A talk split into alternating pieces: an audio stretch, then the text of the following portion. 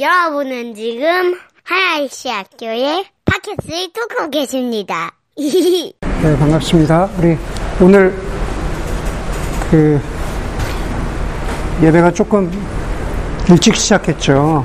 찬양 인도자가 바뀌는 바람에 찬양 인도자가 이제 예배를 제 시간에 시작해야 된다고 이렇게 막 어, 생각을 했나 봐요. 그래서 예배가 일찍 시작해서 아, 일찍 시작한 건 아니에요, 사실. 어, 정시에 시작했 아, 일찍 시작했다고 하니까 아, 근데 정시에 시작해서 예.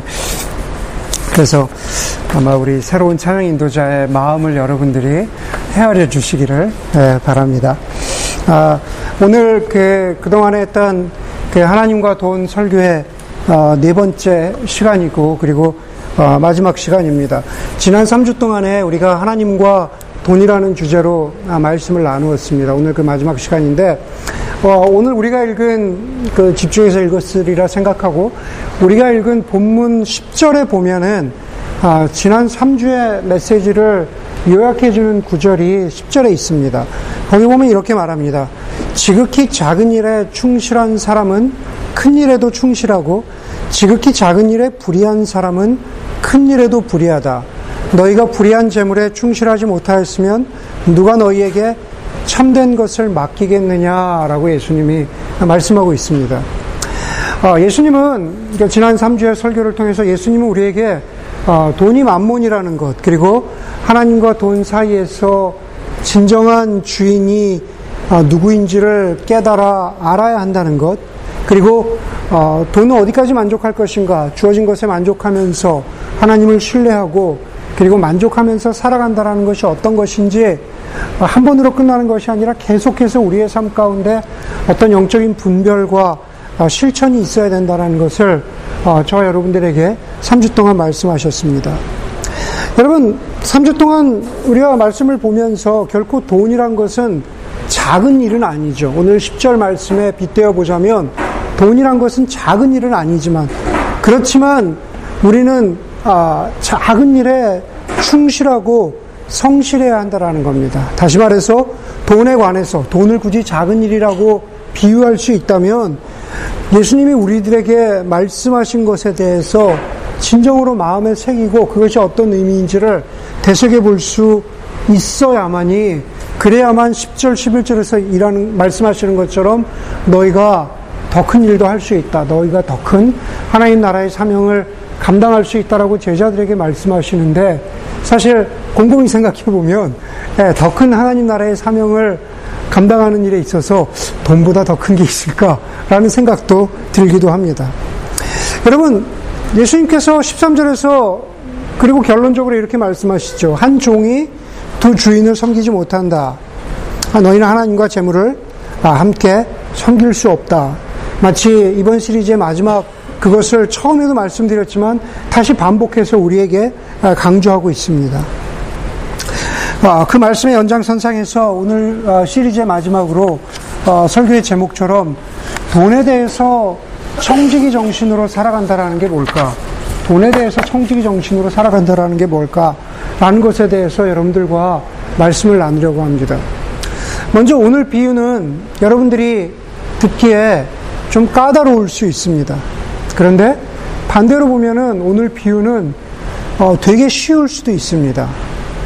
아, 다른 비유들도 다 그렇지만 비유가 어렵고 까다롭다라고 생각이 된다면 그 이유 중에 하나는 비유를 비유로 받아들이지 못하고 비유 자체를 메시지로 받아들이기 시작하면은 그러면 까다로워지고 어려워지기 시작합니다.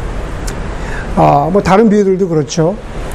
그런데 그냥 메시지로 받아들이면 좀 쉽게 돼. 그, 그 안에서 주시고자 하는 어, 예수님의 메시지를 받아들이고자 애를 쓰면 이게 좀 쉬워지는 거죠. 다른 비유도 마찬가지죠. 그런데 오늘 비유가 좀 어렵다라고 더 생각될 수 있는 이유, 혹은 오늘 비유가 좀 마음에 걸린다라고 생각되는 그 이유 중에 하나는 또 뭐냐 하면은 오늘 비유가 되게 비윤리적이기 때문에 그렇습니다. 오늘 비유가 되게 비윤리적이잖아요. 네. 사기치는 청지기, 뭐 불의한 청지기라고 말하지만 사기치는 청지기와 그리고 그 청지기를 칭찬하는 주인. 그렇죠?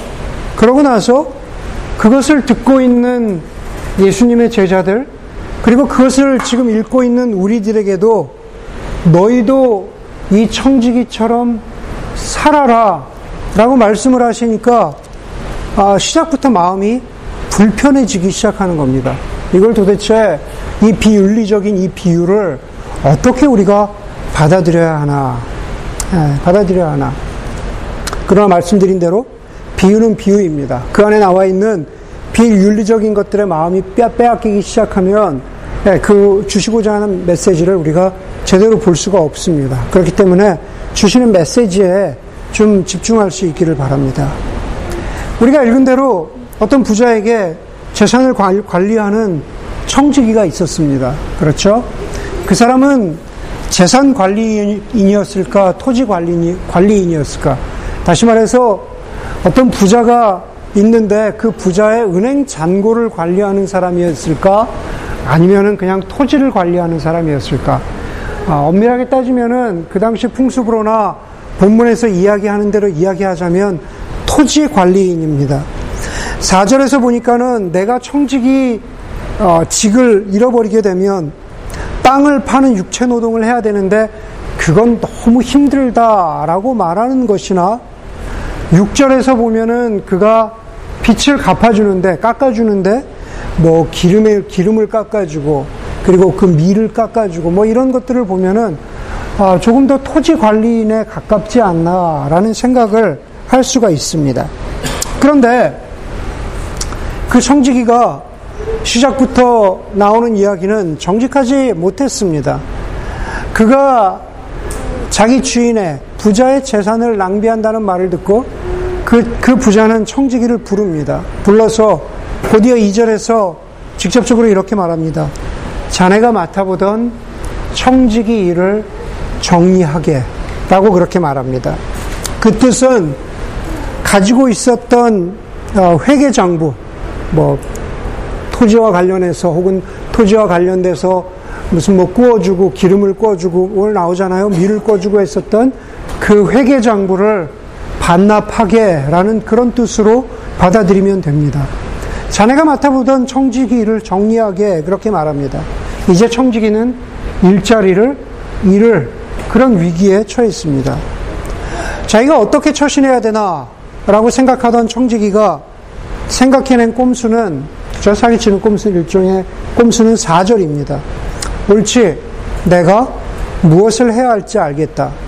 내가 청지기 자리에서 떨려날 때 사람들이 나를 자기네 집으로 맞아들이도록 조치해 놓아야지 그렇게 말합니다. 내가 청지기직을 잃었을 때 사람들이 나를 자기네 집으로 맞아들이도록 조치해 놓는다. 라는 뜻이 무엇일까요? 그것은 내가 일자리를 잃었더니만 내 주변의 사람들이 어, 너 어, layoff 됐구나. 우리 집에 와서 좀 있어라. 잠자리와 먹을 것을 내줄 테니까 우리 집에, 우리 집에 좀 있어라. 라고 1차적으로 생각하기 쉬운데 충분히 그럴 수 있지만 그러나 여기서 자기네 집으로 맞아들인다라는 것은 그 불의한 청지기에게 새로운 일자리를 준다는 뜻이 더 맞습니다. 네. 그 사람에게 자기네 집으로 맞아들인다는 것은 그 집으로 맞아들여서 새로운 청지기 일을 준다라고 보는 것이 네, 더 맞습니다. 왜 그런지는 일이 진행되어 나가면서 우리가 볼 수가 있습니다. 그러고 나서 청지기는 주인에게 빚진 사람들을 부릅니다. 이제 곧 회계장부를 반납하라고 했기 때문에 이제 곧 회계장부를 반납해야 하는데 빚진 사람들을 불러서 그 전에 한 사람 한 사람에게 묻습니다. 첫 번째 사람에게 당신이 내 주인에게 진 빚이 얼마입니까? 아, 기름 100마리라고 하니까 기름 100마리라고 하지 말고 아, 50마리라고 적으라고 합니다. 네. 빚진 사람이 50마리라고 직접 회계장부에 적어서 그 증거를 남기는 겁니다. 그 회계장부는 어쩌면 몇 시간 후에 주인에게 곧바로 돌려줘야 합니다. 어, 밀 백섬을 빚진, 빚진 사람에게는 백섬이라고 하지 말고 고쳐라. 고쳐서 여든 섬이라고 적고 그리고 사인해라 라고 그렇게 하는 것과 다름이 없습니다. 아, 기름 50마리면, 오늘 본문에 나오는 기름 50마리면 도대체 얼마나 될까? 기름 100마리였는데 50말로 어, 감해 주었는데 그것은 얼마나 될까? 50마리면 그 당시 돈으로 따지면 약 500데나리온 정도 되는데 성인 남자의 1년 반치 월급에 해당된다고 합니다. 네, 성인 남자의 1년 반치. 여러분들의 월급의 1년 반치라고 생각하면 꽤, 꽤 많은 양이죠. 꽤 많은 양이죠. 여러분 좀 더 실감나게 비유를 하자면 어, 이렇게 비유하면 어떨까요? 그냥 예를 들어서 형제가 집을 사서 론이 100만 불이 있는데 네, 그론 오피서가 불의한 사람인지 어떤지 모르겠어요. 네, 근데 그냥 불의한 사람이에요. 몰라요. 모르는데 어, 내가 좋은 방법을 알아냈습니다. 100만 불 론인데 50만 불로 내가 해주겠습니다. 네, 50만 불로 깎아준 거예요. 좋으시겠어요? 싫으시겠어요? 네, 당연히 좋죠. 네, 당연히 좋습니다. 네, 돈을 보기를 돌같이 하는 이 형제도 50만 불을 깎아준다 그러면 네, 당연히 좋을 것 같습니다. 여러분, 그냥 좋은 것이 아니라 비록 그 청지기 입장에서는 불법을 행한 사람이지만은 그것을 통해서 이익을 받은 사람 입장에서 보자면 요즘 기준으로 보자면 그 론 오피서를 대하는 마음이 아마 좀 남다를 것 같아요.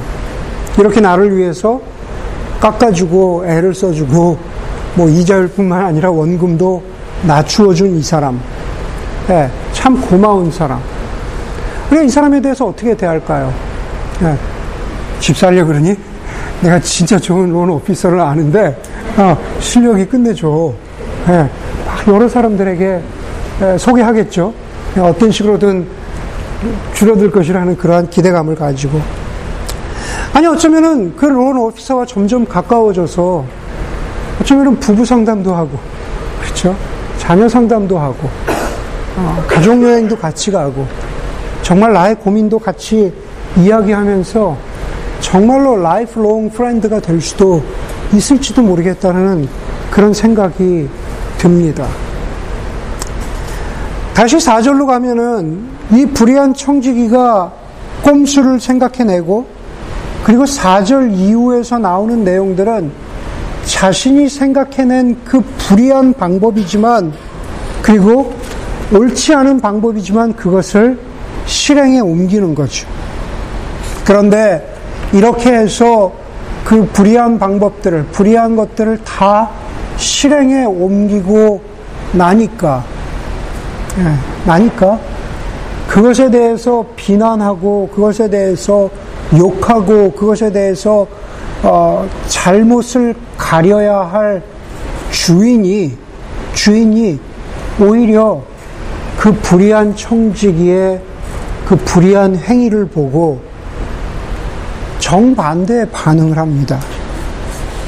8절에 보니까 주인이 그 불의한 청지기를 칭찬하였다.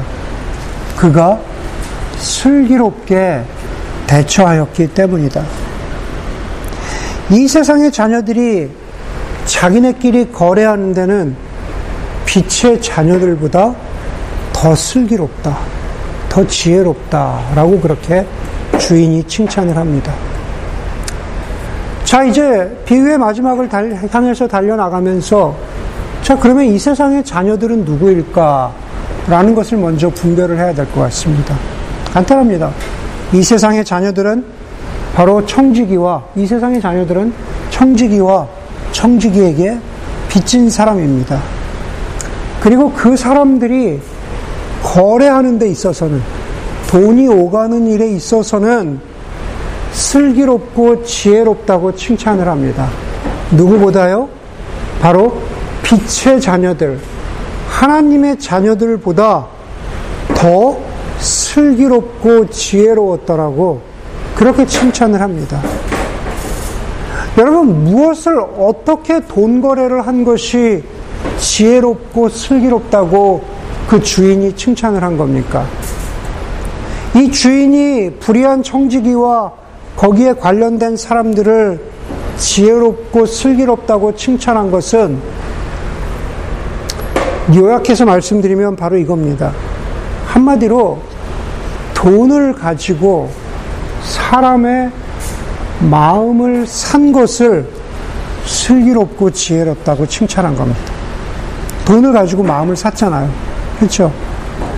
돈을 가지고 사람의 마음을 산 것을 슬기롭고 지혜롭다라고 칭찬한 겁니다. 사람의 마음을 샀으니 이 청지기가 좌이 없어서 좌을 잃게 되면 이미 다른 사람의 마음을 샀기, 샀기 때문에 먼 훗날에 그 사람이 이 청지기를 자기 집으로 불러들일 수도 있다라는 것. 그렇죠. 그런 마음을 샀다라는 겁니다. 그러면서 그 지혜롭고 슬기롭다라는 것을 조금 표현을 바꾸어서 구절에서 이렇게 말합니다. 불의한 재물로 친구를 사귀어라. 그렇죠. 빛의 자녀들아, 너희도 불의한 재물로, 돈으로 친구를 사귀어라. 조금 마음을, 아, 표현을 좀 바꿔서 표현하자면은, 너희도 돈을 가지고 사람의 마음을 사라. 네. 돈을 가지고 사람의 마음을 사라. 라고 그렇게 말하는 겁니다. 네. 여러분, 돈을 가지고 사람의 마음을 산다는 것, 돈을 가지고 사람의 마음을 사본 적 있으십니까? 네. 사본 적 있으세요? 돈 가지고? 여러분, 돈에게는, 만문에게는 힘이 있습니다. 위력이 있죠. 가령 저에게, 가령 저에게 만날 때마다 저에게 뭐 커피도 사고 만날 때마다 밥도 사주고 네. 만날 때마다 그러는 친구가 있다면 네. 돈을 가지고 제 마음을 사는 거죠. 제가 목사인데 만날 때마다 저에게 야 목회하는 게 힘들지 그러면서 만날 때마다 500불씩 주는 친구가 있다면 그런 친구 없습니다. 그런 친구 없는데 한 달에 한 번씩 정기적으로 만날 때마다, 어, 정기적으로 만날 때마다 그렇게 500불씩 주는 친구가 있다면, 어, 그 친구를 만날 때마다 제가 어떤 마음이 들까요? 아, 오늘도 주려나? 아, 그렇게 생각해요. 돈의 위력입니다. 제 마음을 사는 거죠. 제 마음을 삽니다. 어. 여러분들의, 여러분들도 어려운 형편을 당할 때가 어쩌면 있을지도 모르겠고, 뭐, 여러분들 가운데 없지만 예를 들어서 뭐, 우리 저 아버님 계시지만 비즈니스 하는데 아무런 조건 없이 나에게 돈을 빌려주는 친구가 있다면, 보증을 서주는 친구가 있다면, 참 고맙고, 그 친구가 하는 말이라면 무조건 좋게 생각하고 듣게 되죠. 네, 마음을 사는 겁니다. 한국의 어떤 전직 대통령이 사람의 마음을 산 것도 돈입니다. 그 대통령을 만나면, 아, 인사를 찾아가서 대통령을 만나면 봉투를 주는데 항상 받는 사람이 생각하는 것보다 공이 하나씩 더 있었다 그래. 대단하죠? 10만 원을 생각하면 100만 원이 들어있고, 아, 제가 어디서 글을 읽은 글에는 1억을 생각했는데 10억이 들어있었다 그래.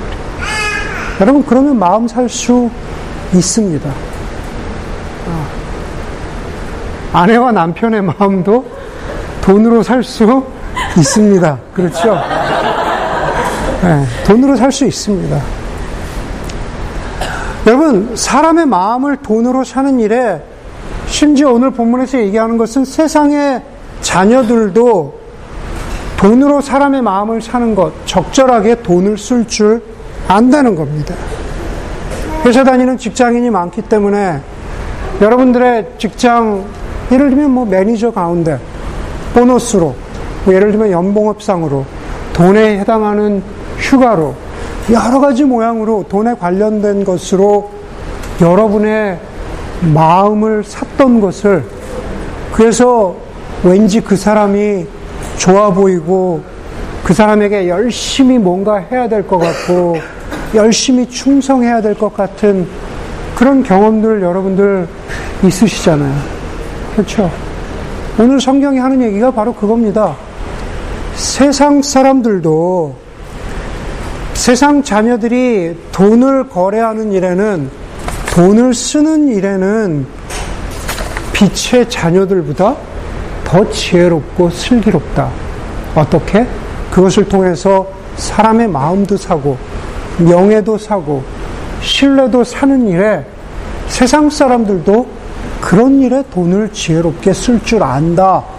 라는 이야기를 하고 있는 겁니다. 여러분, 오늘 비유에서 불의한 청지기가 자기 것이 아님에도 불구하고 빚진 것을 감해 주었던 것. 돈 쓰는 거죠. 어차피 자기 것은 아니지만 돈을 쓰는 거잖아요. 빚진 것을 감해 주었던 것, 것을 통해서 오늘 우리가 돈과 관련된 청지기 정신과 관련해서 기억해야 되는 것은 결국 돈은 사용할 가치라는 겁니다. 돈은 사용되어야 하는 가치라는 거죠. 이야기는 제 이야기가 아니고 중세 초대교회 성 어거스틴이 했던 얘기입니다. 성 어거스틴은 돈에 대해서 이야기하기를 돈은 사용할 가치이지 향유할 가치가 아니라고 했습니다. 어려운 말 같지만은 간단합니다. 지금 저에게 현찰 천불이 있다면 저는 그걸로 여러 가지를 할 수가 있습니다. 시장도 보고 여행도 가고 필요한 것을 위해서 사용하거나 헌금도 하고 저축도 하고 여러 가지로 사용할 수 있습니다. 돈은 사용할 가치이지 지금 내가 천불을 앞에다 깔아놓고 와 내가 현찰이 천불이나 있네 라고 그 돈을 보면서 그 돈을 보면서 와 나는 이만큼 돈이 있으니까 돈이 이만큼 있으니까 너무 좋아 라고 하면서 돈 자체를 인조이할 돈 자체를 향유할 가치는 아니라는 겁니다. 그게 돈은 사용할 가치이지 향유할 가치는 아니라고 한 어거스틴의 의미입니다. 구절에서 예수님이 하신 말씀도 같은 맥락입니다. 구절에 보니까는 그러므로 내가 빛의 자녀들인 너희에게 말한다. 불의한 재물로 친구를 사귀어라. 그래서 그 재물이 없어질 때 그들이 너희를 영원한 처소로 맞아 드리게 하여라. 라고 말합니다. 구절에서 말하는 그 재물이 없어질 때라는 것은 돈이란 것은 향유할 것처럼 그리고 영원할 것처럼 우리가 가지고 있고 싶어 하지만 그러나 예수님이 말씀하시는 것은 그것은 영원하지 않다라는 겁니다. 그 재물이 없어질 때 다시 말해서 그리스도인들은 그 돈이라는 것이 영원하지 않다라는 것을 머릿속에 분명히 새기고 있고 그 돈을 가지고 우리가 사야 하는 가치가 무엇인지를 제대로 알아야 한다라는 겁니다. 오늘 본문에서 불의한 청지기는 돈이 사용되어야 할 가치라는 것을 알고 그리고 비록 그것이 자기 것은 아니지만 그것을 사용해서 사람들의 마음을 샀다라는 겁니다. 네. 불의한 방법으로 왜 비윤리적인 방법으로 그렇게 사람의 사, 마음을 샀느냐 거기에 포커스하면 안 됩니다. 핵심 메시지는 이겁니다. 그것을 가지고 영원하지 않은 그 재물을 가지고 사람의 마음을 샀다라는 겁니다. 여러분, 예수님이 저 여러분들 우리를 사랑하셨는데 예수님이 우리를 사랑하셨다는 것은 그 예수님이 자기 자신을 우리에게 주셨다라는 겁니다. 오늘의 용어로 오늘의 용어로 이야기하자면 예수님은 자신의 가치를 사용하셔서 자기 자신을 비용으로 지불하셔서 그렇게 하셔서 우리의 마음을 얻으셨고 우리의 신뢰를 얻으셨고 우리로 하여금 예수 그리스도를 받아들이도록 그렇게 하셨습니다. 아니 좀 더 정확히는 빌립보서 2장 7절에 보면은 예수님께서 자기를 주셨다. 더 정확히는 예수님께서 자기를 비우셔서 우리의 마음을 사셨다라는 것을 이렇게 표현합니다. 예수님은 자기를 비워서 종의 모습을 취하시고 사람과 같이 되셨습니다.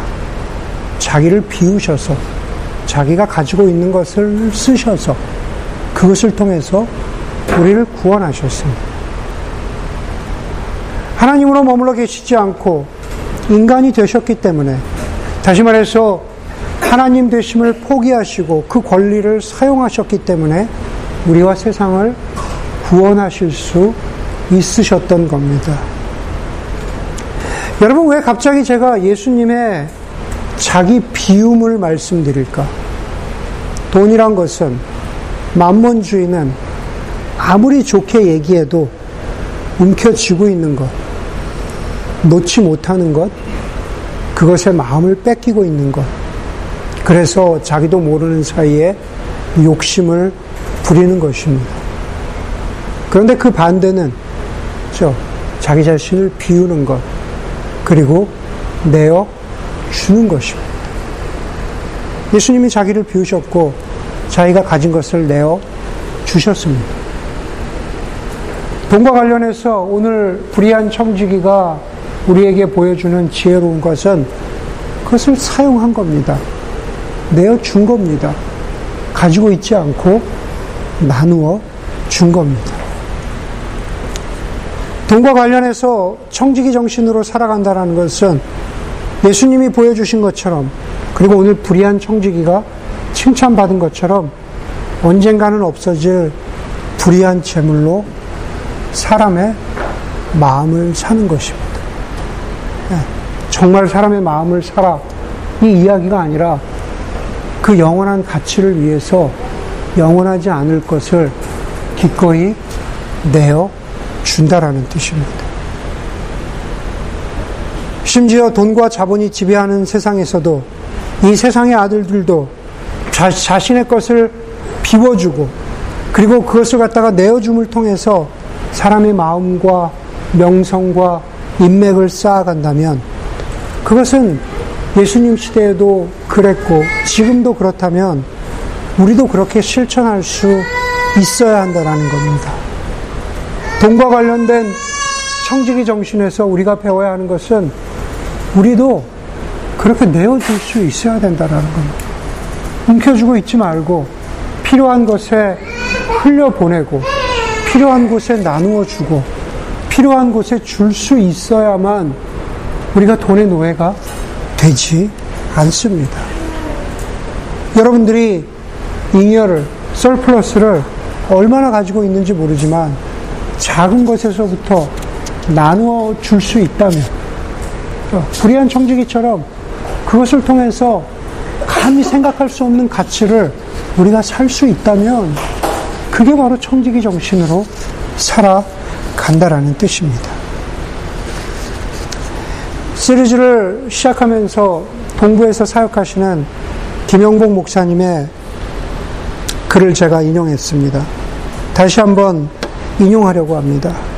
김 목사님의 책에 보면 연극, 연극 연출가가 연극 후배인, 연극 배우인 후배들에게 던지는 한마디가 그 목사님의 눈길을 끌었다고 합니다. 돈에 대해서 긴장해라. 연극인들이 돈에 팔리면 끝이다. 다시 말해서 돈을 따라가면 참된 연극, 참된 예술은 할 수 없다라는 그러한 뜻으로 연극인들이여 돈에 대해서 긴장해라. 연극인들이 돈에 팔리면 끝이다. 라고 말한 것이라고 하죠.